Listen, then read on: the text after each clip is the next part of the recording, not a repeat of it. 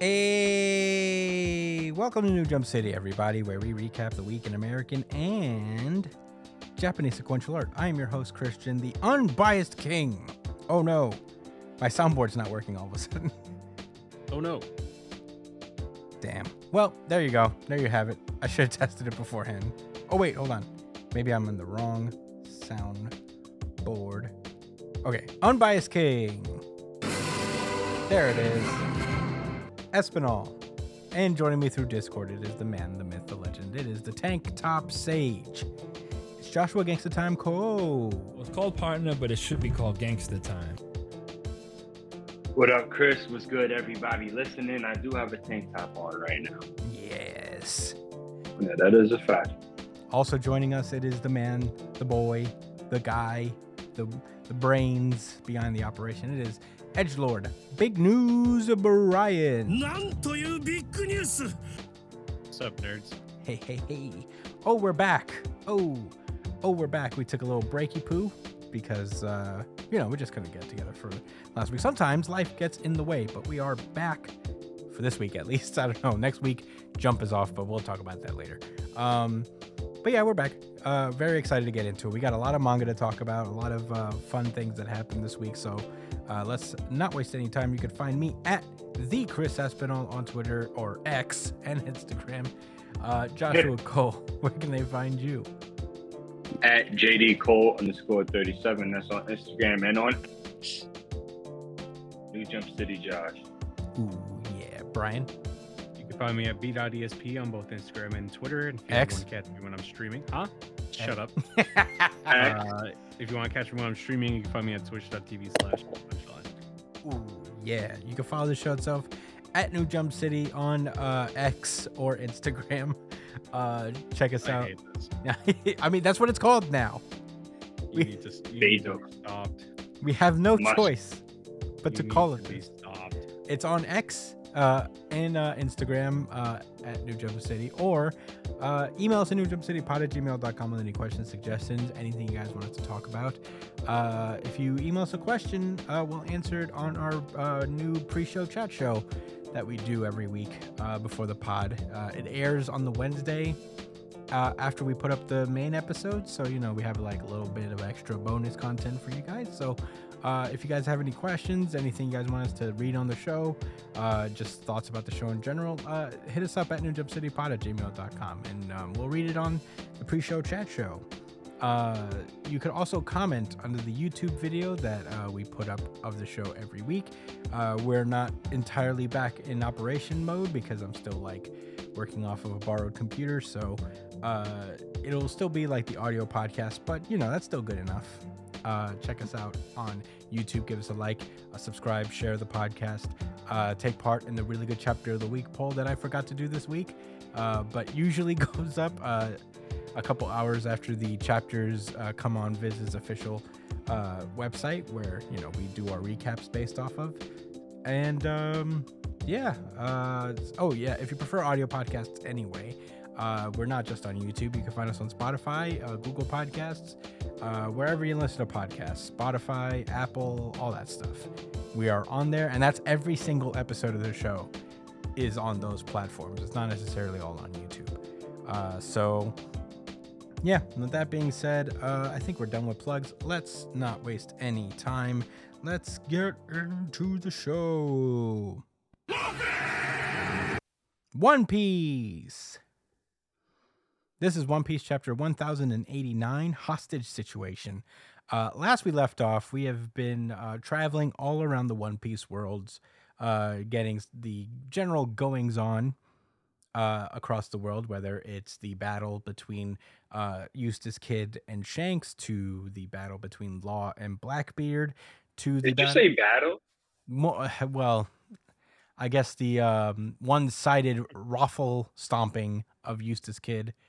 Uh, the evisceration. yeah, the uh, complete embarrassment of Eustass Kid. Uh, the the the fair defeat of Trafalgar Law. I think he put up a better fight than uh, Kid did to Shanks. Um, and uh, the battle between the sword uh, agents, uh, Garp included, uh, versus the Whitebeard Whitebeard pirates that were on Full Lead. Um, and now we are opening up with a little bit of more of exposition as to what has been going on around the One Piece world. Uh, we start in uh, Windmill Village, which is, of course, Luffy's hometown, um, where they are also hearing of Garp's disappearance. Uh, and they also confirm that, hey, it doesn't say he's dead. So I feel like Oda's confirming that to us in a sense that, hey, he's he. I didn't say he's dead. He's just not around. Um.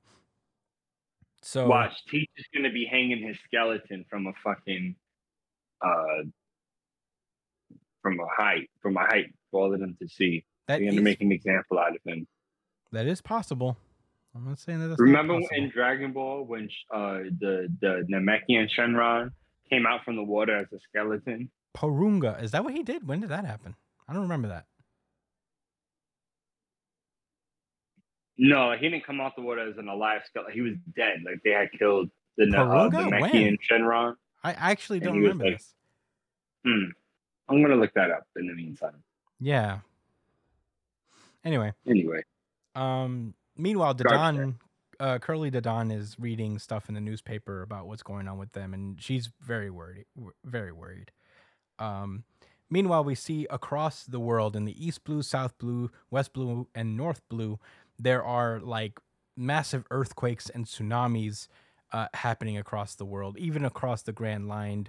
Um, and it happened. It started happening around six days after the destruction of Lulusia, um, and they see that there's just like this giant fucking hole in the earth where Lulusia used to be, and um, the ensuing earthquake also uh, caused the worldwide sea level to rise by about one meter, and it like it triggered the losses of several beaches across the world, including the Kamabaka Kingdom and a couple of other islands uh, along the way.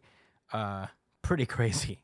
Um, at the same time, uh, Luffy and his crew are trapped on Egghead, and last we left off with them, really, because I had to go back to remember exactly where we left off with them. Uh, Luffy and the gang are fighting against an unknown intruder that happens to be York, or not an intruder, but a, a traitor to uh, the cause that happens to be York, who has sold out the other Vegapunks and the Straw Hats uh, in exchange for the promise of her being spared by the Navy and becoming a celestial dragon. Um, but it seems that the Navy doesn't really uh, intend to honor that request all the way, as um, you know, as, as we get into a little bit later. Um, we learn that there are over three, 30,000 sailors that have pulled up to Egghead, which has apparently outclassed a normal Buster call. So they brought as many people as they could probably spare. Uh, so on top of the 30,000 soldiers, they also have nine vice admirals and Kizaru there. Um, and we cut over to Kizaru, who is currently uh, on a phone call with Sentomaru.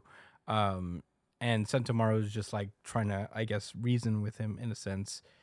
Um, and one of the navy one of the marines destroys or i think kizaru actually destroys one of the sea beasts um the sea beast weapons and um sentomaru warns that if they attack the if they continue to destroy the sea beast then they'll like have to counterattack um and kizaru's like ooh how scary.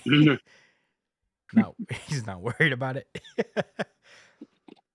But yeah uh sentomaru talks about ta- tells kizaru is like "Hey, the punk developed the pacifista's lasers after studying your powers. And we get like a tiny little flashback panel of kizaru and sentomaru when they were younger uh, i guess like working with vegapunk. And um sentomaru's like i never thought that you'd come to eliminate him one day and kizaru is like well studying the voided century is a crime even i can't defend sentomaru i'm just another cog in the machine um, but you know, he assures them is like, look, this isn't a battle necessarily we want to have either, you know, because the more we destroy, the more we lose here. Because obviously Vegapunk has a lot of things that would be very useful to them. But you know Mm. their hands are tied in a sense. Um, meanwhile, uh, as we know, Jay Garcia Saturn, one of the five elders, uh, is on the ship as well, and he makes sure that to tell people is like, don't let them figure out that I'm here. You know, I want this shit to be a surprise. um, Mm. and um, he asks basically for a situation report on what's what exactly is going on in Egghead, and uh, they don't necessarily know like the ins and outs of what actually happened there because they still haven't received like a mission complete report. So all they can assume based on that is that uh, Vegapunk still has his uh, his all of his uh, stel- all his satellites with him, plus the Seraphim that are defending him. Also, the Straw Hats are on this island, and uh, Rob Lucci and CP Zero are all also on the island. Uh, we actually they don't know what happened with them yet, but they know that they're here. Um, and meanwhile, in the in the Fabrio phase, which is like the lower level of Egg- Egghead, they know that there are just like foot soldiers for the CP Zero being held up by Sentomaru and the Pacifista Mark III units. Um, at the same time, they know that the shields guarding the uh, the uh, Labo phase are operational, so th- everybody's trapped inside, and nobody also can get in at the same time. So Jay Garcia then asks, like, where are the research staff and technicians that work on Egghead? And the vice admiral explains that they escaped yesterday, but they know where they are. And Jay Garcia is like, sink them. What if they know too much? Yeah, like you stupid. Kill them. Kill them dead. Yeah, Um, they have no idea what's coming. No, unfortunately. Uh, the vice admiral then explains that uh, Jewelry Bonnie is also on the island, and um, Jay Garcia is like, "Kuma's daughter? Pff, whatever, who cares? It's not a big deal." Um, then uh, Kizaru picks up a signal f- coming uh, call from uh, Egghead, and uh, they seem to be calling over to Mary Geoise. So um, Kizaru uses his uh, black transponder snail to tap into the call, as does Jay Garcia. And um, uh, on the other end of the line is York, who last we saw had Vegapunk just trapped inside of uh, one of the weird uh, contraptions that they had underneath, underground.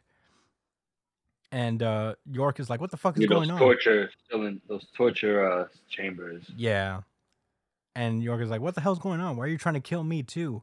When I'm the one who told you about the Stella's betrayal. And uh, the Gorosei explained that, like, well, you are also Vegapunk, you know? so, you know, we have to get rid of you too. And York says that, hey, if I had any interest in the Void Century, I wouldn't have told you about this. Um, and they're like, huh, I guess that's a good point. And uh, Nostro, uh, the samurai guy, the samurai esque dude, uh, is the like one that's not from Wano. the one's totally not from Wano at all. Uh, is like it's good that you survived. Did you did CP zero reach the island? What are the Straw Hats doing now? And he says the fact that I'm the only one to contact you after last night should tell you everything. The Seraphim are here, and um, she's asking us like, why is there? Why is the fleet surrounding the island? Are you going to war with me?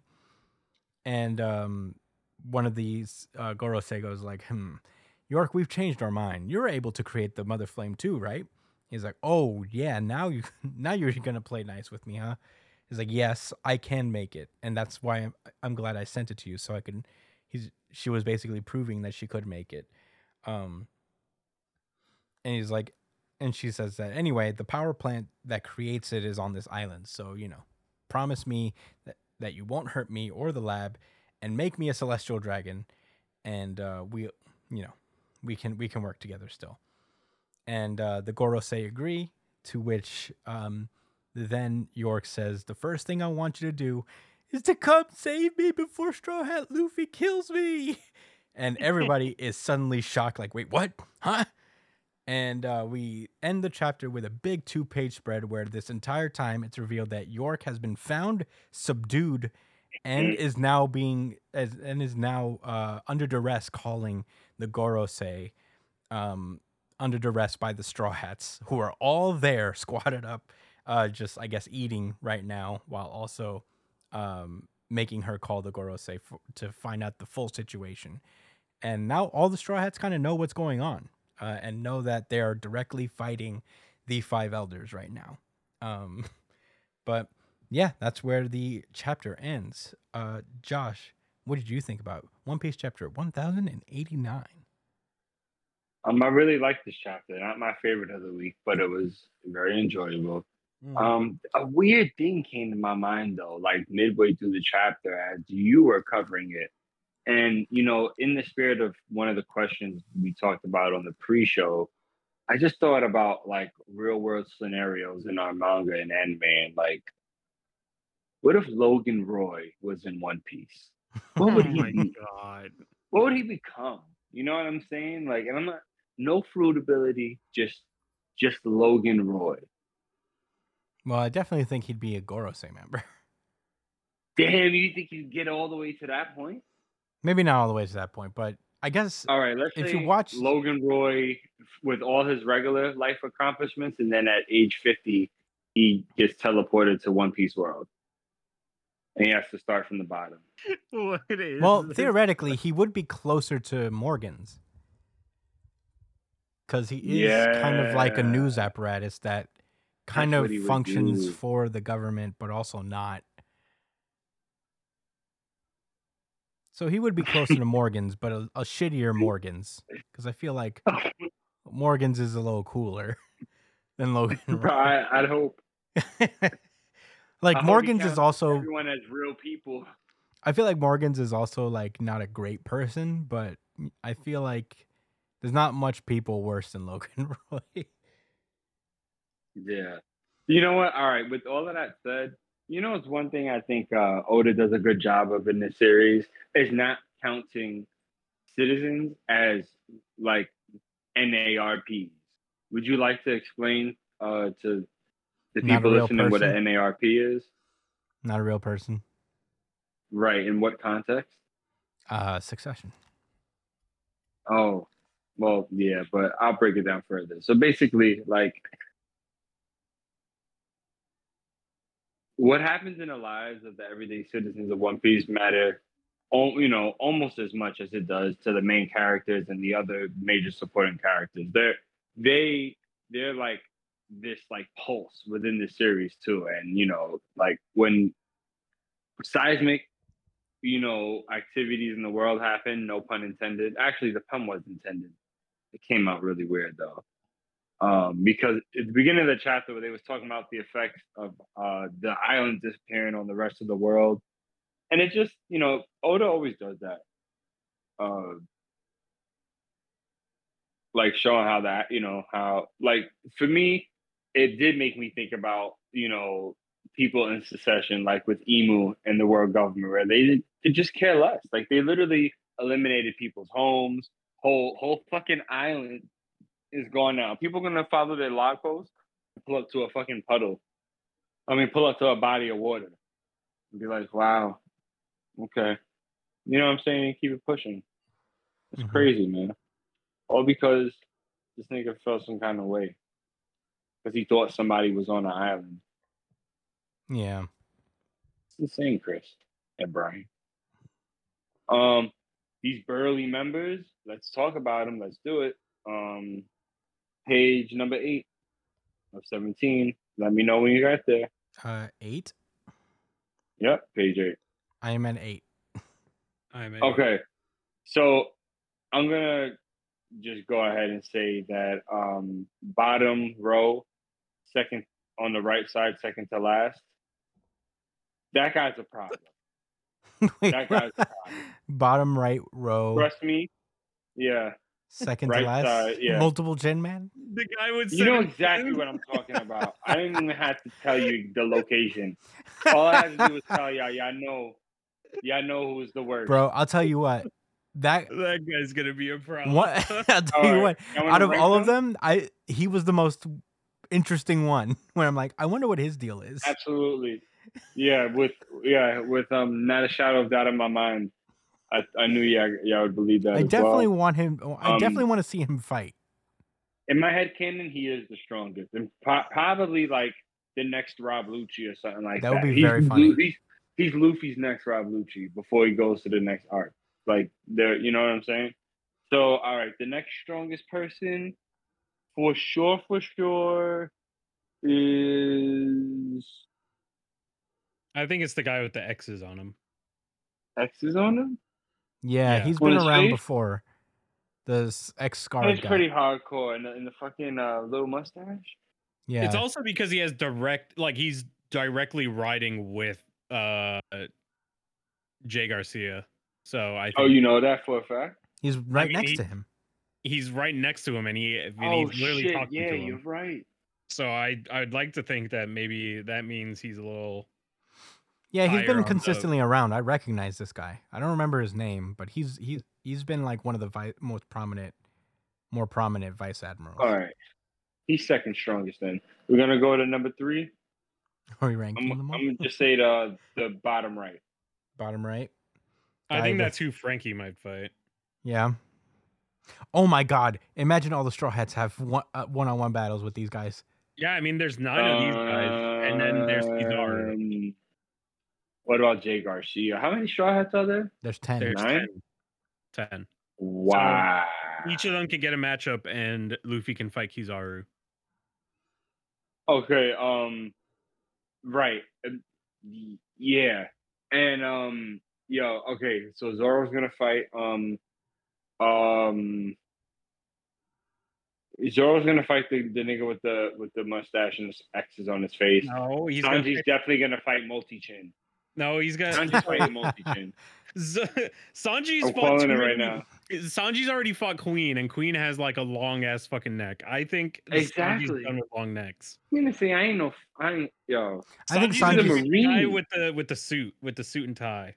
He's an officer of the government. He's not one of these goons, bro. He's not one of these pirate goons. Zoro's gonna fight the guy with the top hat because he has a sword. Yeah, that's true. He does have a sword. You think so? You're so one dimensional. How do you think the guy with the only X's on his swordsmen. How you think the guy on his? How you think the guy with the X's on his face got it? He's got a sword sword too. Brian. I think. From practicing. From what? I think he's got a sword too. Yeah, Actually, man. you know what? If he is like the the the strongest of the vice admirals, I think he would Zoro would fight him. Then that makes sense. The guy with the teeth and the sword, he's gonna fight against um um. Rook. No. Yes. Brook probably. Actually, yeah. Damn. All right. And then Nami's gonna fight the old lady with the bowl cut. That's a fact. I- I'm thinking about um Fishman. He's gonna fight. Uh, it's it's it's Jinbei? either the dude. is either this. Yeah, Jinbei's either gonna fight the guy with the suit and the tie, or the or No, the top left guy. I think And, this and if it's the top left guy, he's gonna be mad racist. Yeah, Jinbei only fights the racist of this series. Yeah, that's true. I could see I could see Usopp fighting quintuple chin guy. no, Mm, Sanji. No, man, I don't want to see Sanji fight this guy. Well, Usopp can't win against the strongest fucking ad. Yeah. Well, whatever their range is, man. Vice Like if he's not gonna get that fight. It's gonna go to Zoro or or um or your boy. Who's the edgy girl with the with the chokers? You guys ever seen her before? yeah, actually, she was uh, calling Garp when when All he right, ran off. All right.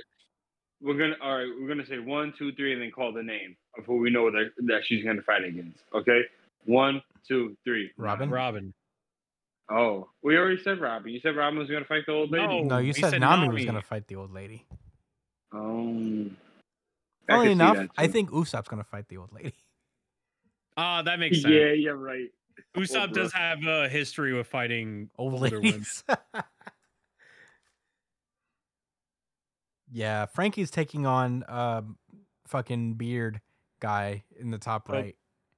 No, I Top thought he was gonna right, yeah. fight dude on the bottom right. That guy's exuding Hmm. Franky energy. It could be any one of these three. It could be top left, top right, and bottom Any- right. Any of the fucking These are all Franky dude- guys. grizzly fucking dilfs. Yeah. Wow. It Grizzly has to be the guy in the bottom right because that guy looks a lot like a fucking wrestler, and I think So that's- does this guy. So does top left. He looks like Yeah, Hulk Hogan. between- it's Who's between top- racist? no, so probably Jim we already- we already discussed that that guy in the top left looks the most racist. That's So true. that's you're right. Jinbei You're right. fight. You're right. That's a Yeah. Jinbei fight. So top left is That's a unanimous. fight. Bottom right is a is a is a Franky fight. okay, I'll take it. Did I say it right? Or Bottom Brook. right is That a Franky means fight. that means Chopper gets top right. Yeah, that makes Yeah. sense. That works. Well, I'm Or glad we Chopper figured this out. The old lady, and she's like, hey, hey, hey, I'm gonna sting you. Well, I feel Something Chopper's that. gonna fight top right with his monster, or not his, well, maybe his monster form, but also his muscle point. Damn, what I say to do with the sword was gonna fight? Brook? Yeah, Brook. Yeah. Yeah. That could also be a Jinbei fight, I think, as well. Yeah, he looks like a fish man. Am I being stere- am I stereotyping him because of the teeth? Yeah, You are, fucked up but I don't think you're wrong. You are 100%. Mouth is stereotyping. fucked up. Don't assume, Josh, that he's a fish man just because he looks exactly like them.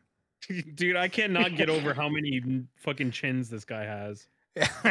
I'm so curious about this guy. More than a few. I'm so I want to see his full body. I'm just so curious. what- Imagine he's just all chins and he's, he's no limbs. he just keeps. He I'll I'll tell you what, his, to the chin. I'll tell you what, Nate, his body's not body? his body's not gonna be righteous. It's very blobby. No, It's gonna he better be the strongest. No, Oh, he Look has at his face. He has a fucking attitude, man. All the other guys are just like, everybody's he's- mad, but he's like You know, bothered. he's thinking You know what I mean? Something. He's thinking about something. And he's like, he put a, he's put a lot of thought into it, Josh. and he's mad, man. Josh, he's like, I can't believe they brought me out here to fight them. I'm yeah. I'm- mine to be a fucking admiral. Hmm. I guess I'm gonna have to get serious. yeah, he's he's he's gonna get serious, and he's gonna have to, unfortunately, on his behalf. But Frankly, I would love nothing more. I if he got can't fucking wait. Anywho, right, Anyway. I, I agree. So I don't know. I, that was my section of thoughts. I don't know if you have anything extra you want to add, Brian, to, to this chapter, I thought do. wise. Okay. You see the hole left behind by Lelouch Kingdom? Hmm. Yes. Does that remind you of anywhere? Wano. No. Well, that's the that's the country where they fucking made a a giant crater with Uranus or whatever the mother flame. Page five, Joshua Cole. The big hole in the ocean. Yeah, I see it. Does that remind you of anywhere? Enies lobby. Um. Yes. I, I don't.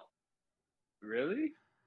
Yeah, Enies lobby has a giant hole underneath it. That is true. It does. How do you know? Look at it. How do you know? What do you that? mean? How do I know? It's I have Josh, to- I have look up go Enies at lobby. lobby. Look up Look Enies lobby. lobby. E N N I E S N no I S uh, it's just N I E and it's only S one N. I E S. I don't know why he spells it that way. images. Oh shit! It's a floating island. Yeah, with a hole. What? And you know uh, what else also has elevated sea levels? Oh. Water seven. Hmm. That's a good point, So, Brian. We have we have a very clear connection between Enies Lobby and Lelouch Kingdom and whatever the mother flame is. That might have been like the first sight of them ever using it, maybe. Um, but we do know that this was used once. Um, and the streets are talking. The streets are talking. I wonder what used to be Enies lobby. That's the that's the thing. That's what's interesting, is that why would the government put such a high ranking uh facility above that hole? They didn't do they're not trying to contain Lelouch Kingdom's hole. Why there? Well, the theory is that they aren't destroying these islands. They are burying them. They are Hmm. essentially pushing the island down and burying it at sea. and- Hmm. The Enies Lobby hole could be something extremely uh extremely um important because it has direct connection to Marineford. Or at Um, least did. I think they moved Marineford, didn't they? There's a lot of potential there. No, they moved. They moved Marineford. Like they basically switched it. Now it's a G five, uh, or a G seven. I think it's called like uh, headquarters, and Marineford is on the other side of the red line, like the new Marineford. Um, I will say this: I don't know if it's really pushed underground, seeing as how when we last saw it, it looked like it fucking burned it alive. It was like lightning striking it. So I don't know if that's really pushing it to the ground, but it is definitely like evaporating it to a point where whatever is there is just a hole in the fucking earth. So Yeah, it's almost exactly the same. You're right. That's so crazy. That's so crazy. but that was a good catch though. I didn't I actually didn't think of that to be honest. Yeah, it's and uh, so uh, I don't know how much they can use the mother flame because it looks like it's it might be like a one and done use thing, and That's why they need York alive. yeah, that's why they need to they need something to replicate it. And the reason why they're asking for it now is because they used it on Lulusia Kingdom. So that's interesting. Yeah, they used it on L- and the fi- and the Gorosei were like, "Whoa, we like this. we could destroy entire islands. We had to bring three billion Navy soldiers to it." Okay, okay. But the, that's the thing, though, is that it had to have been used a long time ago as well because of Enies Lobby. Yeah, So I just wonder, like, why they haven't used it as often. Maybe the resource to required to use it, uh, required to create it, is very limited. yeah. I think the the idea is that like the only people, the only person who knows how to make it is Vegapunk and his satellites, but they're all one and the same. Um, so like they haven't been able to harness the power in a really long time until like Vegapunk came along. Oh, so the, so the mother flame was something that existed before Vega. That's the idea. Vegapunk just Because I have it with never heard of anything of this before. Has this been mentioned before in the in the comics? What the Mother Flame? No, it was introduced when they used it on Lulusia. Yeah, that was the last time they mentioned it. Or What the was- first time they wait. mentioned. And the mother flame was that attack? Yeah, That, like. Oh. Yeah, the thing that flattened it. So we saw the effects Whoa. of it with Enies Lobby for the first time, but it was name dropped in uh when they used it on Lulusia. or you know, it's not that we saw it, but we are now making the connection Oh, because that was- the yes, yes, results yes. seem very I see. No, yeah, I got that before. Okay, I understand. So I thought, you know, I had an idea that I thought the mother flame was that thing that Kuma, that that Kuma machine with his soul. That's I had an idea that that's what it represented. I didn't know that it was confirmed to be that attack. Oh yeah, no, it's this. It's this attack that destroyed Lulusia. It- So maybe- that attack is called. How do y'all know? How Or it's a weapon. the mother flame. It's not And necessarily an attack, but it's a weapon of some sort that only Vegapunk can make. I think my I, my idea is that it's only something that Uranus can fire. That's Okay. more that's possible. my theory on it. Well, It's possible. not my anus, but No, definitely not. Not my anus either. I Just don't know, man. record. Have you have you not have you, you talked about it not in a while. Um, well, that's your mother flame. yeah. Okay. Do you have any other thoughts, Brian? Nope, that's about it. Yeah, I don't have uh, all that much myself. I think it was very interesting chapter overall. Uh, but it was, I guess, like a, there was like portions of it that was just kind of catching us up and reminding us of what's going on on Egghead and and stuff. And it's unfortunate that One Piece, One Piece, along with all the other series, are off next week because I uh, I I really missed it, and I just want to get back to it and, and uncover all these goddamn secrets. already. Oh. My bad. Didn't mean to play that. Um, Was that a new sound effect? no, that Was was it- the was it that was the unified really good chapter of the week that I accidentally hit. But I don't think this is a unified really good chapter. But anyway, this two page spread was really cool at the end. It was cool to see all the straw hats in one panel. That was dope. That was fun. Yeah, it was fun to see that picture. Yeah, very cool. Um, but that's all I got for One Piece this week. Very fun chapter overall. Um, and uh, a nice welcome back to it also going on break next week. Um, all right, we get, we ready to move on, folks? Yes. Then let's uh go. Fi meg pick inn i det kjære meg som jeg kan chat. My Hero Academia. This is My Hero Academia, chapter. Oh, geez. Oh, yeah. 396 Battle Without a Quirk. Um, last we left off, we had the conclusion to the Uraraka versus Toga fight, wherein she seems to have died. Um, it's not super confirmed if she actually did die, but it is heavily implied as of now. Um, and now we are cutting back to All Might, who last we left was uh, staring down All for One with his regular bony self, and uh, he was using the suitcase thing that he had that was like morphing into something. And uh, we are continuing with that battle now, which takes place 20 minutes before the Toga Twice army faded. And uh, we see that the giant suitcase thing uh, is. Oh, as, as he's remembering what Night Eye said about how a villain is going to uh, give him an unspeakably gruesome death. Um, Oh God. yeah, it's it's rough. Um, but yeah, so All Might unlocks this suitcase and it turns into a super duper fucking cool mech suit. Very cool. Um, and it's called the Armored All Might. Very sick. He uh has the uh has the Hercules unit uh recording it um, and he tell he talks over to Tsukauchi, telling him that he will keep him updated on the battle. Um, meanwhile, um, I forget the girl's name, the love girl, but she starts live streaming the battle as well.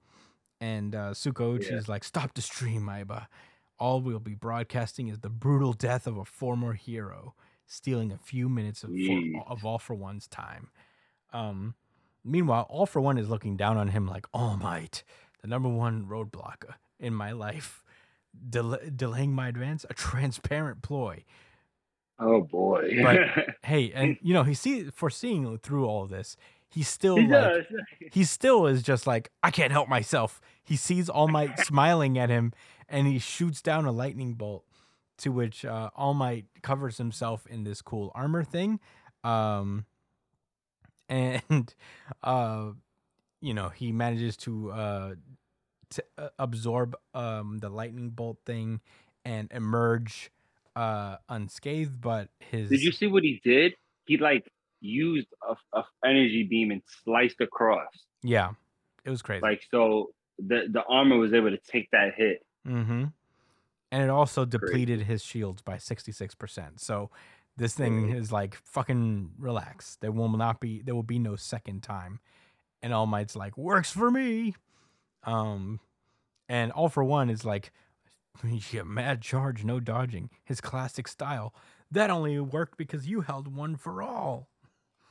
And um he just runs towards him again but he gets uh but all might uh, all for one like falls into a trap where these like little robots just hold him down uh like shooting these uh like uh i don't know uh ropes at him basically and uh all might says that this is black whip and it's combined with charge bolt which is kaminari's power um Right. and um, the electrical currents start to meddle with his, with All for One's regeneration, to which All for One draws himself in closer using cellophane, which is Sero's quirk. Um, and he uses Sugar Man. Basically, he calls it Sugar Man, where I guess he like loads up a gigantic metal leg, and uh, he as he like rockets himself towards him using this giant metal leg. Um, he says, "Ever since your final battle with my master, you had a ca- habit of kicking fights off with haphazard ra- ranged attacks. You love wearing folks down before stealing their quirks, but that af- that approach is only meant for people fighting with quirks." Um, and uh, Iba is like, "Haha, this is actually pretty cool. You you uh, worried? How, you still worried? All gloomy about how this is gonna go?" And um, all for one is like um and Tsukauchi is in shock watching this and um he we see All Might's speech continue about how the suit and the car are here to keep him in this fight, if only for a little bit. I came up with the specs and put the design request in, and uh, we see this woman who, uh, when Brian gets back, maybe he can remind me. But I think this is a character from the movies. Um, Yeah. and um, she apparently made this entire suit and the car. And so you know, he's like, I've back then when you brought when you brought us to our knees, I had no choice but to take refuge in the states, and there I made a friend, and we had a movie. we made a movie about it, and she made this stuff for me. Um, and uh, he ends the chapter with uh, shouting that we've known each other long enough to know that you should realize something. Not once in my entire life have I ever gone into a battle expecting to lose, as he uses shoot style to kick the flying fuck out of All for One. And uh, that's where the chapter ends. Uh, Josh, what did you think about My Hero Academia, chapter 396? That was an incredible chapter. This was my favorite chapter of the week, actually. Ooh. Uh, For the second time in a, in a row. Certified RGC. Certified RGC. Certified RGC. All right, so you're gonna actually excuse me a little bit, cause I have the hiccups, so bear with me. Uh-huh. But um, yeah, this was. I'll be honest with you. I didn't realize that he was replicating a bunch of the other students' moves. Um, com- like com- you know, combine them all to- together in combos uh, to hit him with.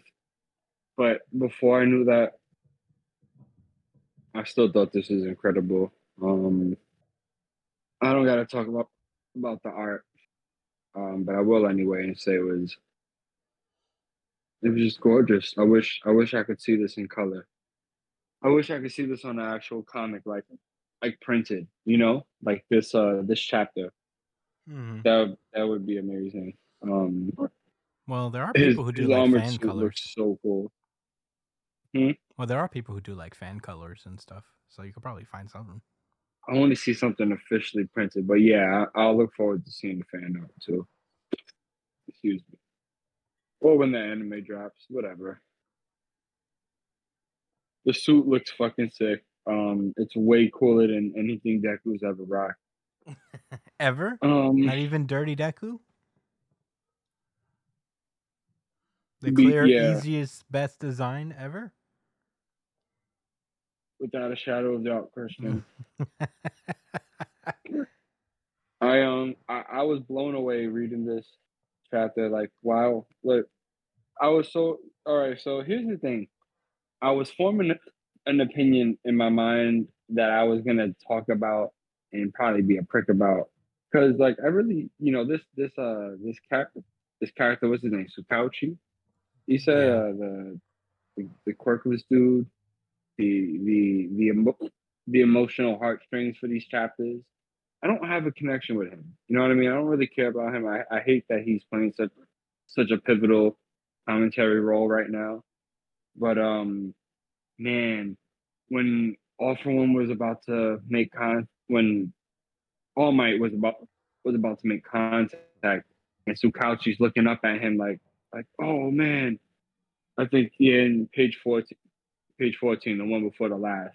hmm I felt I felt like I, that was the first time I related to him as a character, and I was like, yeah, me too, because this is incredible. Do you see what he's doing? He's like got the wires attached to him, and he's kicking him and, and like bringing him back. is the same thing that um that Deku was doing to Mhm. Shigaraki. This is an awesome chapter. I I was I want to I want to be so salty about the fact that I didn't see the movie and I have no idea who this person is because I know that's such a cool moment for the people that did watch the movie. I know they're like, oh shit, that's this chick, it's this shorty from this that scene, and yeah, oh man, you know, and I'm I'm not a part of that, man. I'm not a part of that. And that's an L I have to hold, but it's okay because it's just a Right, back awesome to- chapter. Uh, well, to be fair, I just finished actually. yeah. Well, uh, Brian, what did you, what did you think? RGC. Wow. Two RGCs in a row. Certified RGC. Certified RGC. Certified RGC. I really like this chapter because um this wasn't just All Might showing his perseverance and his uh and his determination to still have an impact on the world beyond having his quirk. It also showed like it's like a reversal of influence, you know? It's like the series started with Deku being heavily influenced by All Might, and now it's ending with All Might being heavily influenced by Deku. You know, like um, this is, I believe, this is who Deku would have been if he didn't get a quirk. I think he would have been able to find a way to become like this, to be a hero without a quirk. Um, and All Might doing this is proof of that, um, because you know he's the greatest hero of all time. So him coming out here, you know, modeling his stuff after af- modeling his uh attacks after Deku's uh, skills and stuff. It was pretty fucking sweet to see. Um and I don't know, I didn't watch the first My Hero movie, but seeing Melissa Shield was interesting because that kind of confirms that that movie was canon. At least I think it was. Damn it. Um what? You didn't want that? Well, it's not that I didn't want it. It's that I didn't see the movie. Me neither. But I know also of haven't seen the movie for the record. um there's also i the thing that really got me to want to to rgc this one was the all might's line at the end i've never gone into a fight expecting to uh expecting to lose That's a fact, man. He That had is the no reason hardest- to ever think that. that was the hardest line that was the Like, hardest did you line forget who the fuck I am? Do you remember the nigga that put you in their back? That turned your face into a raisin, nigga? yeah if there's What are you anybody who knows if there's anybody who knows the ins and outs of uh all for one it's the guy who beat him twice so take that with what you will that this was a pretty fucking sick chapter i fucking loved it but those are my thoughts Yeah, I, I really enjoyed this chapter as well. It's not my RGC, but I thought it was really cool to see All Might do the Was thing. One Piece? No, Oh, okay. I'm making sure I didn't miss it. yeah, um, yeah. I think the design for All Might's mech suit is pretty fucking cool. Um, it's very, very cool, very mechan. I love, I love cool mech suits. yeah, So, me too. you know, Edith is cool too. yeah, it's really like the details on it is fucking sick. Uh, it's just, it's just a lot of. I could see the work that he put into it, uh, and um, I don't know if he's gonna survive this. I think, uh, I would like to think that actually, like All Might's gonna like fight past the future that was preordained from him from Night Eye, and he'll somehow live. But uh yeah, I mean all all for one is so like crazy powerful right now. I don't I don't I guess I don't see it. And that's kind of the point. i think all might's gonna die at the same time that one for that all for one dies Hmm. That's my theory they're gonna take each other out Yeah, That's entirely what I possible. think too. That'd be Actually, super I cool. have a theory behind that too. I have a rebuttal, but I'll Yeah. wait for you to finish. Yeah, I I actually don't have that much more thoughts. I also haven't seen the movie. I just kind of guessed that this is where she's from because I know one of the movies had to deal with um like people who make support weapons and they did mention that this lady before that like one of Deku's gauntlets were uh modified by uh the character in, yeah by the character in in one of the movies so it's cool to know that they you know consider certain things in their movies canon. I always like when they do that um but yeah i mean that's all i really got to say. It was a really fun chapter to read and the art is as per usual gorgeous. I thought it was really touching to see all for one uh, uh, to see all might kind of like be influenced by his students uh real al- quick what since Melissa Shield is canon, and if the first movie is canon, that would mean that Bakugo has like Bakugo seeing All Might's vestige when he died means that he actually did have a connection with uh One for All. Because Deku gives him access to it at the end of that movie. Hmm. I mean, that makes sense, you know, because uh, I believe like before he died, there was like a little something that hinted to that, right? Yeah, so I guess that's actually canon, which is interesting. So maybe Bakugo is capable of having multiple quirks, and that's why, you know, maybe he'll he will like retain Edge Edge Shot's quirk when he, when he comes back. That'd be crazy. Um, but in any case, that's all I really got to say about it. I had uh, I had a good time reading it. It was uh, pretty sick. But do you guys have rebuttals? Nope, awesome chapter.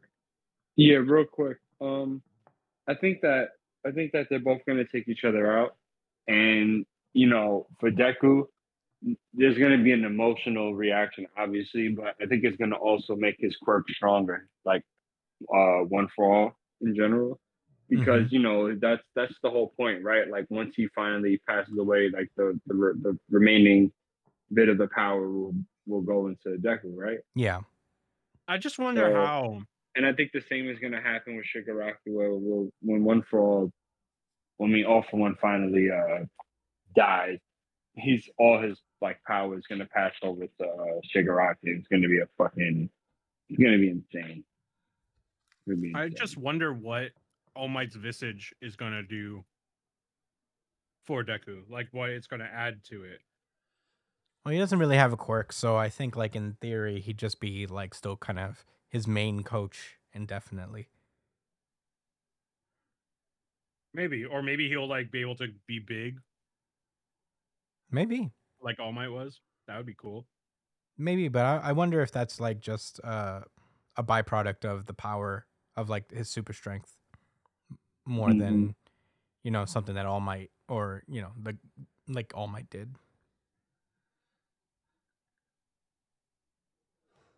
What Deku gets from All Might is the power to always smile. Yeah. um, but yeah. In any case, I'm I'm ready to move on if you guys are. Yeah. Good chapter of My Hero Academia. Looking forward to it in two weeks. God damn it! It sucks that we're gonna have to wait for two weeks for these series because they all left off in really interesting places. But them's the breaks. Yeah. Let's move onward. I hope he turns his sword into some gu- gu- gu- gu- guns. Jujutsu Kaisen. This is Jujutsu Kaisen chapter 231 Inhuman Makyo Shinjuku Showdown part 9. Um we are continuing the battle between Gojo and uh Sukuna. Uh last we left off, uh neither of them are able to open domain techniques because the amount of times they've opened it so far has just created uh, huge amounts of brain damage in that area that uh, that allows them to create barrier techniques. So neither of them is capable of uh, establishing the barrier. So now I guess they just got to beat the brakes off each other with their techniques, respectively. Um, currently, Sukuna has Mahoraga on his side and is uh, currently has basically the wheel of Mahoraga on to adapt to Gojo's techniques uh, while as they fight, so that like when he's fully adapted, Mahoraga can reappear and take out Gojo for him. Um, this chapter starts off with uh, Captain, I think his name is Kusakabe, uh, asking everybody if there's if they've ever taken a serious punch from Gojo. Uh, most haven't, but uh, Okkotsu and I- and Hikari or Hakari have, and they explain that uh, the moment that he makes contacts, he uses Azure to uh, boost his fist and reinforce with cursed energy. So, in addition to boosting powers, it feels like receiving a counter punch, even though it's just a regular punch. And uh, they asked if it hurts, and both Okatsu and Hikaru reveal that they threw up after taking one hit um, from Gojo. And um, Itadori mentions that, like, you know, Nanami told him a long time ago is that if he ever is going to be a sorcerer, to not compare himself to Gojo, because powerful strikes would be difficult. That would be difficult for even him to pull off. Are like simple jabs to Gojo. So it's like he's broken. Everybody knows he's just like entirely broken. Um, Yeah, he's he's on an entirely different scale. Yeah. Uh, and speaking of which, we see him dragging Sukuna up a fucking building and uh, chucking him around all over the place. They are using each other. They are using techniques left and right. Gojo's like, you know, constricting building pieces on him, um, and uh, And Rubble. yeah, rubble, all that stuff. Um, all as Gojo is about to attack him, we see that the Mahoraga wheel turns black for a second, as uh, he, I think, Sukuna manages to dodge one of Gojo's attacks, and uh, he gets, uh, I guess, ambushed by these weird clones of Gojo or like the the visages of Gojo, but he immediately can tell which one is the real Gojo and he manages to create some distance by knocking Gojo away to a street lamp. Street lamp, um, and uh, you know they explain that um, you know I guess they remind us that after an attack hits Mahoraga wheels, uh, the Mahoraga wheel turns, and he adapts to it, and we see the Mahoraga wheel turn, and they're like, "Oh shit, has he adapted?" And Gojo starts thinking to himself that when he touches me with amplification, Mahoraga wheels uh, Mahoraga's wheel blackens. So that must mean that it's inter- interrupted ad- adaptation. So you know he uses, I guess, like he whenever he amplifies his own his own curse technique, it turns off the adaptation and like I guess pauses it for a second. So you know, although he can't use barrier techniques, he still amplifies uh, his cursed energy and stuff. Uh, meanwhile, Sukuna starts thinking to himself, he's like, he doesn't want him to adapt, so he isn't using any curse technique other than lapse. I guess that makes sense. And uh, the battle continues onward. Gojo and Sukuna clash for a few more pages um, as Gojo tries to, like, I guess, chuck one of the uh, street lamps at him, but Sukuna catches it and throws it right back at him. Uh, they start to talk about how he hasn't brought out Mahoraga yet, so you know, he said that means he finished adapting to Unlimited Void on the fifth time. So, you know, he's uh Hakari asks like, does Gojo's Limitless give rise to a technique that requires multiple turns of the wheel? So I guess they're theorizing that uh he's not fully adapted yet because Gojo's technique is such that it needs multiple turns of the wheel for it to be fully adapted to Gojo's techniques. And um we see uh we cut back to the battle as uh Gojo's like, "Oh, I guess Sukuna asks him, "Have you noticed?" And uh Gojo's like, "It's four times total, right? Like only 3 times left."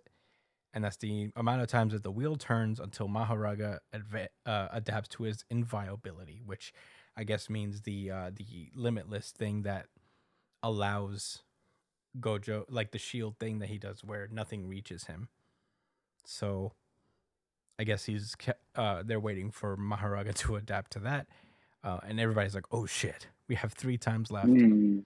And uh Sukuna's like, "A countdown, huh? Until you lose that smirk." Gojo smirks and is like, "Well, we both tend to smirk." And he says, "I don't need that much time to kill you." Um, Oh, shit. and uh, we cut back to the final two panels where the angel looks over and is like, "Has he forgotten that's Megumi's body?" And he's like, "No, I think." And uh, Electricity Boy is like, "That's okay. Go on and forget." Hmm. And they're like, "Actually, no, that's not okay." And that's where the chapter ends. Weirdly enough. Um, but Josh, what did you think about Jujutsu Kaisen chapter two thirty one? This was definitely my second favorite chapter. Uh, I had to give it to my hero because it was just too poetic. Um, but th- this was this was uh, how can I say a nice continuation of the fight. Um, I I was I understood the situation a little bit better now uh, as far as Mahoraga's will goes. So basically, he's Mahoraga's adapting to the uh, limitless, the shield, you know, the defensive one, by Sukuna landing hits on um on Gojo. That's no, just it's the like, opposite. It's Gojo has to hit him. Oh, Like Mahoraga adapts to attacks that hit him or hit his user. so he has to find a way to survive three more hits of it Mhm. before he's able to fully adapt Yes. to uh to Limitless. hmm Well, Gojo seems to be using like he's not using his full arsenal of powers. Yeah, because he doesn't want to like he doesn't want him to adapt yet. He Mhm. wants to save like certain hits for a killing blow or something like that. Yeah, because the only way to really beat Mahoraga is to kill him before he can adapt to you fully. So if he's Yeah. using all his attacks at once, then you know there's a risk that Mahoraga that he'll just survive and Mahoraga will adapt. Yeah, and then it's game over. Yeah, Because on top of that, he still has to worry about Sukuna. right. Yeah, the um the little tidbit about him using um Megumi Soul to um to to spawn the wheel, I still didn't really get that fully, but maybe we'll get a little bit further of a breakdown again. Yeah, I'll, Um, I'll read I'll read that part again just to refresh myself. But uh, yeah, you go on. Yeah, I think I'm gonna. re- Yeah, I think it was from a couple chapters ago. I'll read it again too. But anyway, um, yeah, it's just I see what the stakes are. So he, all right. So it's up to Sukuna to survive, and he's only he survived it once already, and he did that when he brought out Mahoraga the first time, right? Mm-hmm. So I don't know. I mean, Kuna is uh, Tim. If you ask me, he's at a disadvantage. If you get hit with limitless, unless he has another way to break out of that shit, like he did last time. I mean, that's exactly what happened. He used Mahoraga to break out of the limit. So I don't see how he's gonna avoid it again. I guess that's what that's what's gonna be interesting.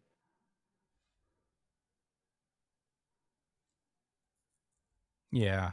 Yeah, yeah, tough stuff. I don't really have any other thoughts.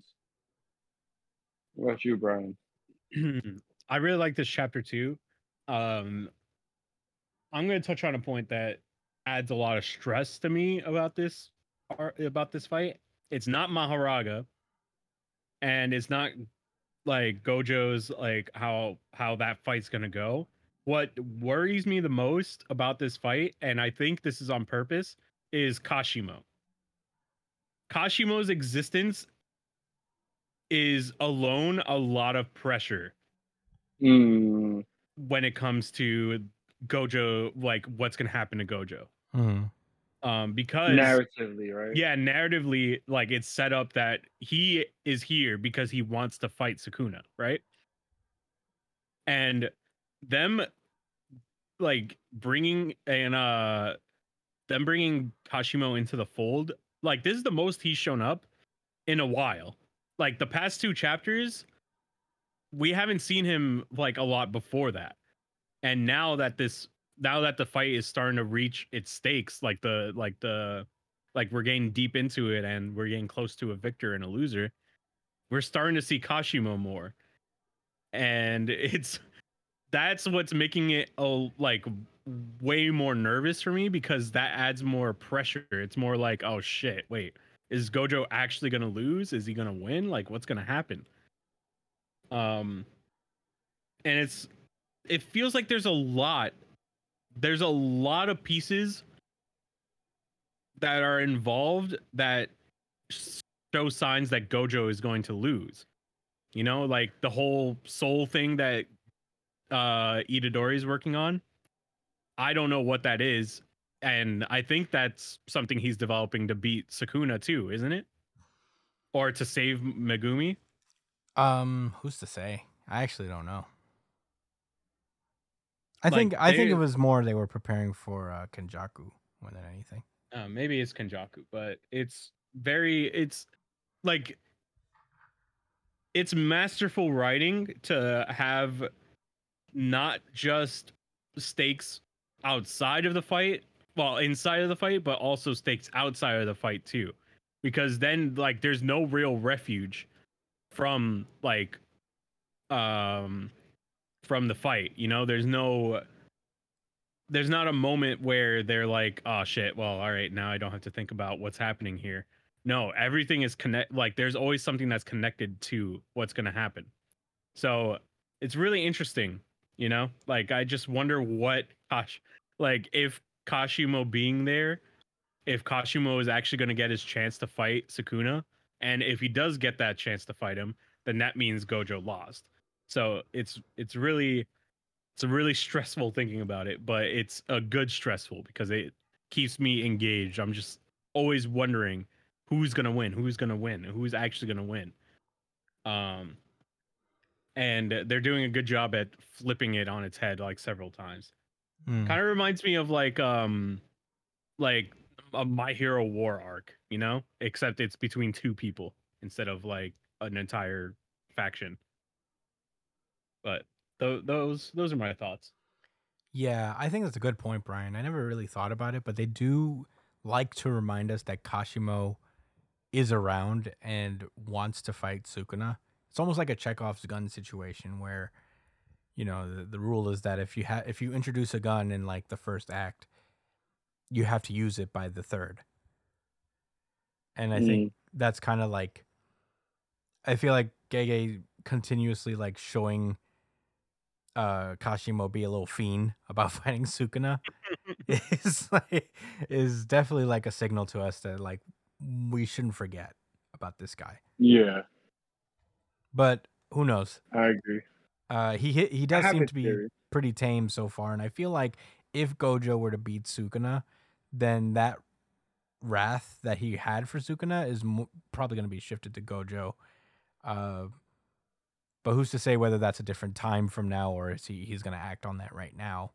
I would think that he would probably wait for Gojo to be like re like restocked in a sense after this fight before challenging him immediately, but um it's my kind of hope that Gojo wins just cuz I think that's just a different uh outcome than what we are used to seeing with shonen protagonists where uh a sensei character is facing off against like a, a huge villain and and they die. Um, Yeah, if only for that reason. And I think it works specifically for Gojo. I think Gojo is one of the few characters that can reasonably escape the trope because he has far and away always been built to be the strongest guy. But that's also a good reason why to like have him lose dramatically. So I wouldn't be really mad either way. But um I guess like my internal hope is that he wins just for the sake of just breaking the trope and having a kind of a different thing happen in a manga.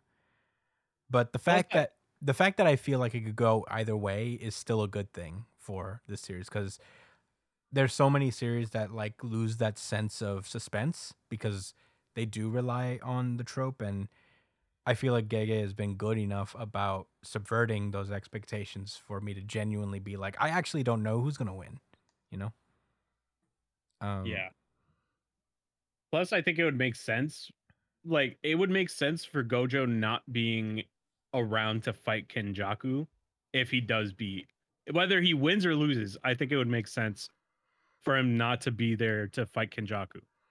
Um, just because this fight is taking a lot out of him. And I think it would make sense for him to have to like take a step back, you know, take down the biggest threat and then allow everybody else to be kind of like the the um, the safety net to take care of Kenjaku, mhm. Mm. you know? Like uh, like he'll just pass it on to them to take care of the rest since he took care of like the fucking nuke. Uh they could take care of the the the fucking the guy who pressed the button, you know? Yeah. Um, so I think it would make sense. Like either way, I think Gojo winning or losing could allow other people to grow in his place. Yeah. All this to say, I am very excited about this. Um, I've been, I've been pretty high on Jujutsu Kaisen for a while now, ever since this battle started. So it hasn't really disappointed at all. So I'm very, I'm very uh, excited to see where it goes and how it ends. If it's even going to end in the next chapter, I think we've got a couple more chapters of this fight. No, left. yeah, it's gonna end later. Like I, I- just wonder, like, I just it, it the the good thing about this fight because it make it keeps you thinking like, what else? Even though Gojo is so powerful and he has a ability literally called Limitless, it make he seems relatively like restricted as to what he can do, and it makes you wonder like how much more can he really bring to the table? Well, he's know? restricting himself to be fair, like as a mechanism of Mahoraga. Like he is Yeah. holding himself back. Like if Also- Mahoraga wasn't here, I'm sure Gojo would have actually won, to be honest. Yeah, that's true. But Gojo kind of beat himself by not taking out Sukuna as soon as he could. Yeah. I mean, you know, the sooner he would have attacked, the sooner he would have summoned Mahoraga. So I think like at the very least it's good that Sukuna can't use domain expansion right now. Do you think there's a point where they will be able to do it, or is that just like a thing that's out of the question for the rest of this fight? it's out of the question for now at the very least. I don't know if they're still like able to repair that part of their brain, but I think it's not going to be a factor for maybe at least like a chapter or two. I could see mm. like one of them whipping it out as a surprise move. Probably, probably Gojo, to be honest. Yeah. I just wonder, like, what's stopping them from continuously repairing it? Is it that it's not being repaired properly every time? Um I they explained it for sure last chapter. Let me see. Uh Okay, so he said that like you were destroying your brain with cursed energy and healing a reverse curse technique uh, technique to reset a burnt out cursed technique. So yeah, I think he just pushed himself too far with that repeating burning it out and then repairing it. At a certain point, there's probably like a limit to how many times you could actually do that. And I think they just hit the limit, both of them at the Uh, same time. So does that mean in like how long does it take to recover? Like ten minutes? Well, who's? I don't know if they can actually recover at this point. Because the the healing of it also contributed to the fact that they definitely can't do it right now. Because I what they were healing was the ability to use like curse technique after doing the domain expansion. Yeah, they were just refreshing the cooldown, like essentially. Right. So in doing that, they probably like fucked up the part that handles barrier techniques specifically. But they could still use curse techniques. They just because they healed it already, but they can't use domain again. Or at least for now. That's how I'm reading it, I guess. It's all complicated. This is Jujutsu Kaisen. um, Bring back Hunter Hunter. yeah. But yeah, that's all I really got to say about Jujutsu Kaisen. Fantastic chapter. Oh, it was also my really good chapter of the week. Certified RGC. Certified RGC. Certified RGC. Didn't want to forget that, but uh, it was a very good chapter for me. I, I enjoyed it quite a bit. Um, are we ready to move on? Yeah. All right, let's uh, go. We call that easy money, GG. Black Clover. This is Black Clover chapter what uh 367. Hi Gingy, my cat Gingerbread is here. Um Black Bond is what it's called. Um last we left off, Asta has was able to come through the giant portal that the witches and um Finral were able to open for him.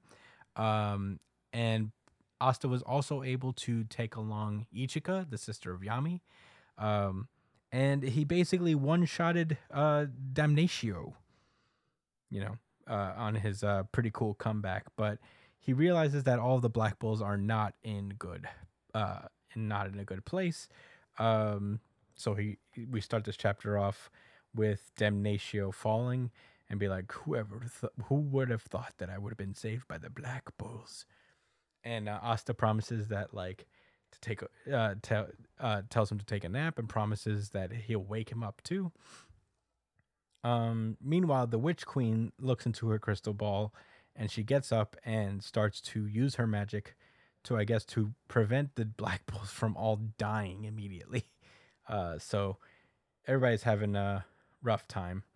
Um, the Witch Queen looks over to Nero um, and tells her that like you we cut it very close, but none of them has died yet.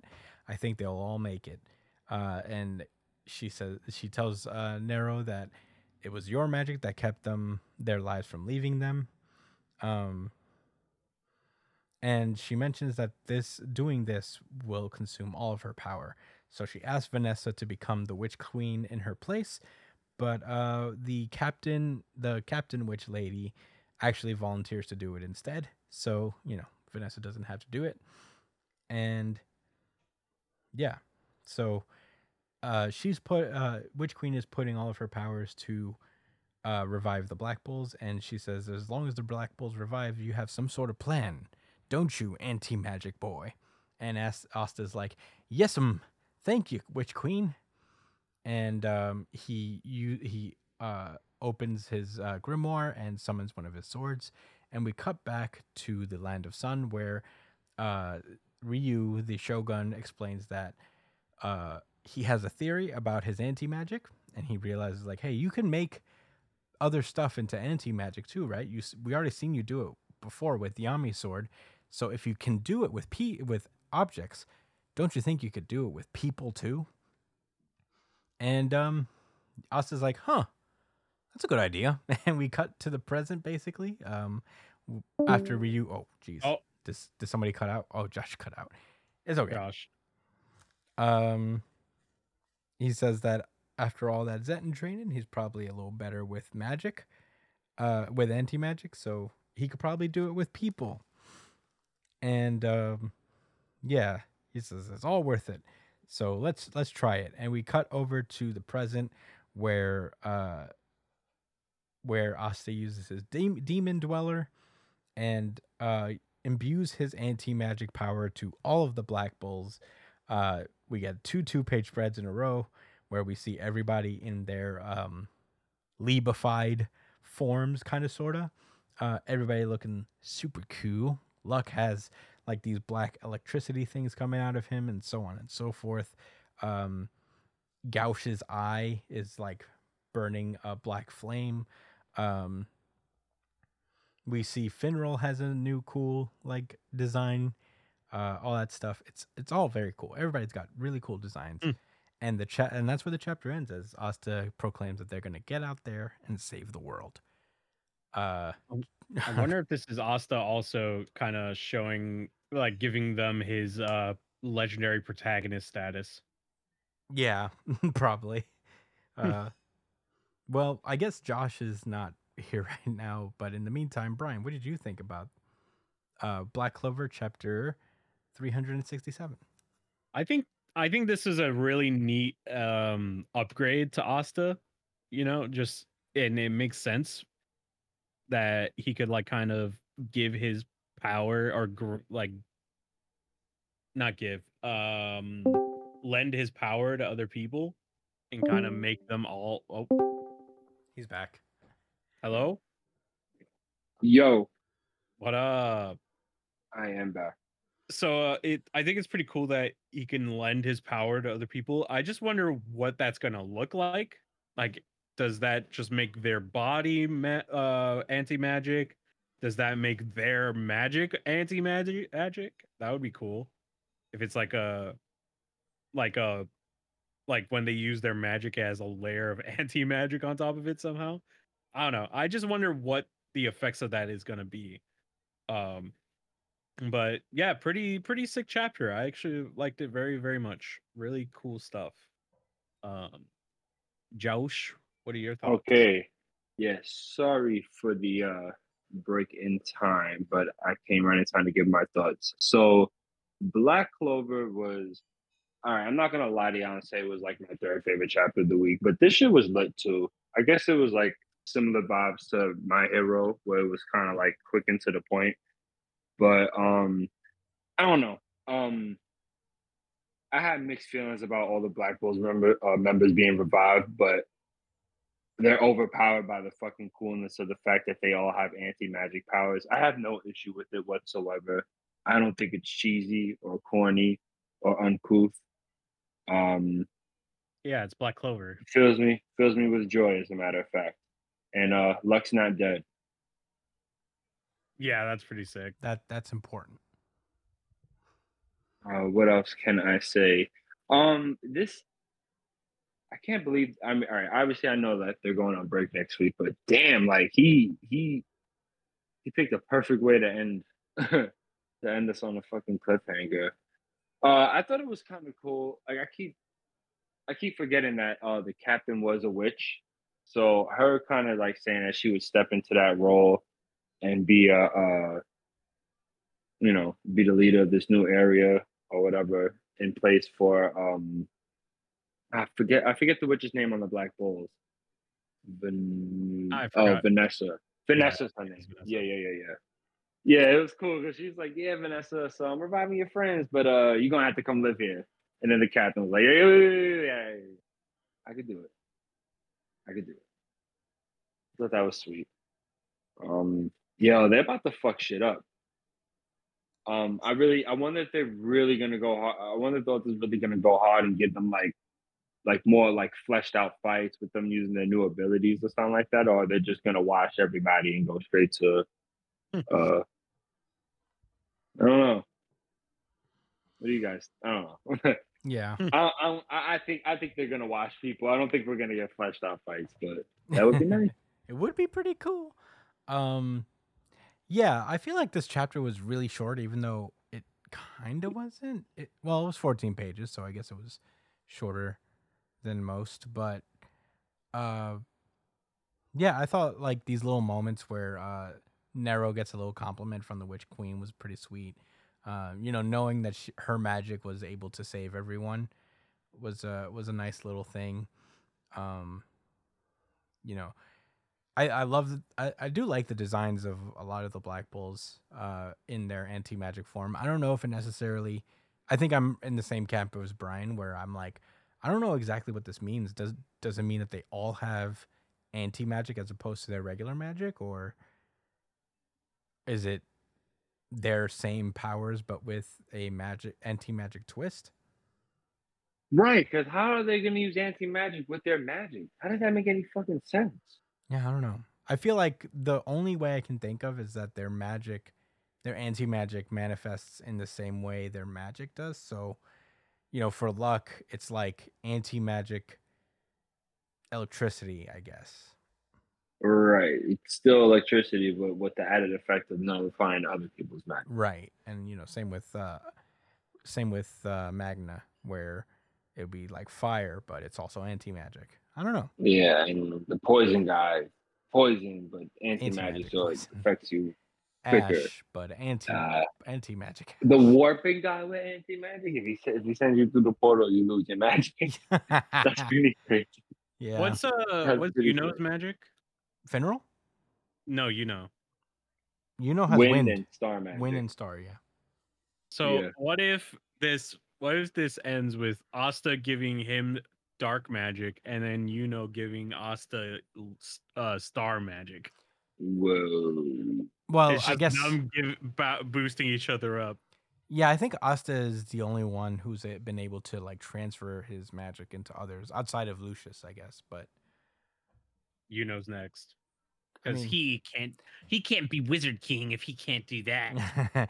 I'm gonna give my star magic to other people. Me, if Asta can do it, then so can I. man, everybody has star magic now. I guess it's possible. I mean, who's to say? Um, I did. I wanted to did want to say Finral looks pretty cool, Yeah. but Finral's my guy. Yeah. now, so Oh, Everyone's this dude in the back with all his fucking shadow hands looks really cool. uh, knocked. Yeah, I guess you can't really see the anti magic with him, but still cool. Yeah. But that's all I really got to say about Black Clover. I thought it was a fun time, kind of short, but I'm looking forward to seeing what this means in the overall like power system. Yeah. But yeah, um we ready to move onward to the next series? Yeah. Yes, sir. All right, let's uh, go. Holy shit. Undead Yeah. Unluck. Uh, I guess I'm gonna pass this over to Josh. Yes, guys. Undead Unluck, chapter number 170. I want to move. Um, I actually didn't know that that was the name of this chapter. Sometimes I miss it. Do you do you guys always look at Yeah, the, sometimes- the name of the chapter? If I do, I don't really internalize them that much. Hmm. Like I probably read the chapter title, but it doesn't really stick with me. Yeah, it's weird. It's weird. I don't I, even with reading this, this already. I don't know the context, but Mhm. okay. Oh, I want to move. I get all right. Anyway, it just it just uh it just manifested. All right. Anyway, um, last week in Undead Unluck, um, I guess Fuko and the team was getting more familiar with Chica. Uh, it was you know we had a lot of funny moments with them uh trying trying to uh infiltrate and and befriend Chica and, and, and you know just constantly be around them so that they can be ready for when his ability manifests. Lots of fun and silliness. So we continue to um you got uh Fuko, Unmove, I mean Unchanged. What's her name again? Uh, Unchanged, Gina. Yeah, Gina, thanks, buddy. Um, you know, Fuko, Gina, um, Chikara and his homeboy. Uh, they're all, you know, uh, school lunch on the on the rooftop. Very Japanese, high schoolish. I wish I was there. And you know, they mentioned uh, how Chikara is going to take over his family's business. Um, you know, once his family retires or whatever. Oh, you know, once his parents are retire, and he's like, yeah, yeah, that's gonna happen. And you know, they they they seem they notice he doesn't seem as enthused about it, but um, then his friend mentions like, hey, like you know, why don't you do that uh that that favor? Well, ask him for a favor, and he's like, oh yeah. So he's like, look, I want to take a few photos of you after the yearbook, right? And you know, Fuko bugs out because she's a, a full angsty teen, or rather, she's not, but she never had that phase, so it's all catching back up to her back. It's hilarious. Um, so you know, they take uh, some nice pictures, and they start having a while while Chikara's taking pictures in the distance. Uh, the three of them have a chat, uh, discussing like you know Chikara. Chikara really wants to be a photographer, but he feels pressure because you know he has the expectation, or his family has the expectation of him to take over the business. So, um,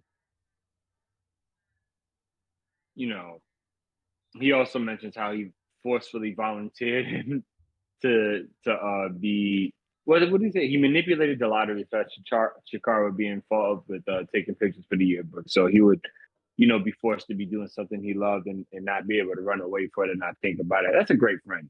That's a really, really good friend. Yeah. Those are goals. Um, so he says a line. He says, I mean, sticking, he says, sticking to a path you regret because you're too worried about what others will think isn't good, right? Yeah, pretty good.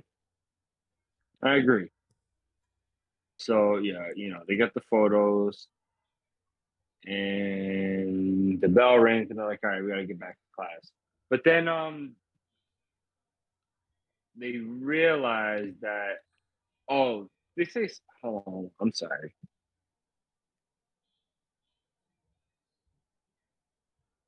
Yeah, well, I don't. I forget when they mentioned that. Oh, okay. They say it there. They talk about the sports festival that's that's happening in May, and then they're reminded that apparently that there's a quest during the uh, like in May, uh, where I guess they had to go fight like a Uma or something like that, right? I think that's what the quest are for. They're not always for like other negators. I think sometimes it's just to unlock a Uma to get an artifact. Anyway, yeah. So they had to find a way to do that um during the sports festival. So we cut to said sports festival and uh Shenmue team up to pack everybody the fuck out. Actually, no, they was going at a moderate speed. They was chilling. But then Fuko and Gina pull up from, you know, all beat up and battered from whatever quest they had to go on. And uh you know, they come right back in time to help them win a relay race. Cool, fun stuff. He takes a bunch of photos of it. It's it's it's nice. It's wholesome. It's slice of life. You know. Anyway, so we move over to September, and uh, it's funny because there's a comment made how damn like time is like flies when you're in high school, and it's like yo, they've really been into this high school with this kid for like half a fucking year. That is a commitment. Like they've been doing homework and shit, yo. Taking Yeah. tests.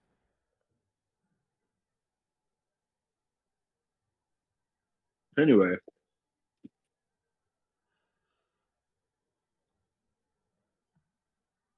Chikara starts mentioning how um I guess he's he's just starting to thank uh Fuko for I guess all of the opportunities that's been brought to him because of how popular her and Gina are and all of the all of the fun and excitement they brought to the school. And particularly how you know, he brings out the how they're bringing out the happiness in others for him to take these photos, and Fuko's letting him know, like, nah, like you're making them smile with, you know, with with your passion for wanting to take pictures and make them look good, etc. You know, my son to be proud of, and that hits it hits different for Chikara. It hits him so different that he starts thinking about talking to his parents about his hopes and dreams. That's that's pretty big. Yeah. So um, as he's walking home, his parents sneak up on him, and they're like, "Oh, what you doing?" And he's like, "Oh, you know, they're, I guess they're out shopping." So he just ran into him like coincidentally, and Fuko Izumo has been following him like the ultimate creep, uh, but for good purpose. Although I'm sure that's what every stalker thinks they're doing it for, right? A good reason, yeah. right? Except Fuko Mm. actually means it. Yee. Yeah. Yeah. Well, anyway, um, Scar basically decides to want to talk, like, talk about, like, tell his parents that he doesn't want to run the fucking restaurant business. He, he this isn't Food Wars. He wants to be a photographer. This is instead Poke, Pokemon Snap. And um, as he's getting all his feelings out, he starts to manifest his uh, negator ability, unmoved. And um, I don't know. I guess his parents decide to listen to him in the middle of the sidewalk. I mean, the middle of the street as they was crossing it. Not a choice decision No. in any circumstance, even outside of a manga. But um, nonetheless, that's the situation they're in. And he manifests his, his unmoved negator ability, and his parents are frozen in the middle of the street. And uh, a truck is coming, a big fucking Mack truck, Optimus Prime type shit. and right before um, his family is crushed, Fuko comes in with Gina, and they both Fuko hits the truck with her back. She uses that kung fu move, and Gina, I guess, just uses her negator ability like a normal fucking person, and um, well, a normal person with the negator ability, I guess. Whatever. Fuko's crazy. She's out of this fucking world, and I'm sure her spine is, is done for the rest of the season for the series. She's gonna be in a wheelchair for the rest of high school, and then after the arc is finished, she'll be all right. But um, there's no way she's okay after this. She's only standing because she has adrenaline right now. But you know, the family's saved. They break down to Chikara what negators are and all of that, and he's like, "Oh, okay, so I can't live normal anymore." Fuko's like, "No, no, no, no, you good. That was the whole reason we infiltrated your school, so that we can make sure you're okay when your negator ability unlocks, and so that you can graduate like a normal person, and also so that I can." exercise all of my stalker habits. Um, and that was the end of Undead Unluck. Christian, any thoughts? I thought this was a very cute chapter. I um, you know, we one of the funny things about it is that like the story doesn't necessarily stop. You know, they still have to go on like Apocalypse's missions and all that stuff. Um, Mhm. which I found like a funny touch is that we never see them, but they definitely go on them. Um, Yeah.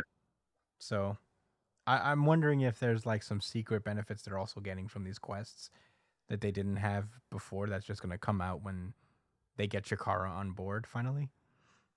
Try to be like artifacts and such. Yeah, but they get new artifacts or maybe a new UMA or they know the location of somebody. Um but yeah, no, this was like a, a cute little slice slice of life chapter. We me- I mentioned before that I do like it that Undead Unluck seems to be like genre hopping, I guess, um, and making Genre surfing. yeah, genre surfing. Um, and uh, I thought this was a really cool little moment for Chikara and all that stuff. And it's a very sweet sentiment that they didn't come to collect him and just like make him part of the team. They're just like they they want to make sure that Chikara is ready to go, you know, and you know he's not Mhm. just gonna drop out of school, and you know just like make sure he finishes it, because part of I guess like Chikara is to have the support to kind of like have confidence in his ability and all that stuff. Um, Mhm. So, yeah, I thought I thought it was like kind of a nice little wholesome story that I'm uh, appreciating here. But that's all I really got to say about it. Josh, what did you think about this chapter? I don't really have any extra thoughts to be honest. I mean, like I said, it was a really it was a sweet it was a sweet chapter. It was nice. And I like that they went out of their way to express in Chikara that yo, like this was part of the whole mission. Like that's important to us. That you're because you're a child and you do have an opportunity to have some type of normalcy at life where all of these people, uh, you know, majority of the people in Union are adults who are already had their childhood or they had already like shitty childhoods or something like that and really didn't have any other aim. So they decided to join Union for something better, Yeah. like the Invisible Kid. Um, so yeah, just really appropriate. It was touching. I love this series. Same. Yeah. All right. Well, with that, um, yeah, that has been Undead Unluck, and that has been our show. Wowee! Thank you guys so much for joining us. Uh, Jump is on break next week, so we'll have to see if we're gonna do another show. But we'll, if not, we'll be back. I guess uh, next the week after with all the new stuff coming out, and we shouldn't. I don't anticipate us needing to take any breaks after that. So, um, yeah, thank you guys so much for listening. As per usual, you can find me at the Chris Espinal on X and Instagram. Uh, you can find Brian at b.esp on both X and Instagram. Josh is at JD Cole underscore 37 on Instagram. Uh, New Jump City Josh on X. And uh, follow the show itself at New Jump City on uh, Twitter, on X and Instagram.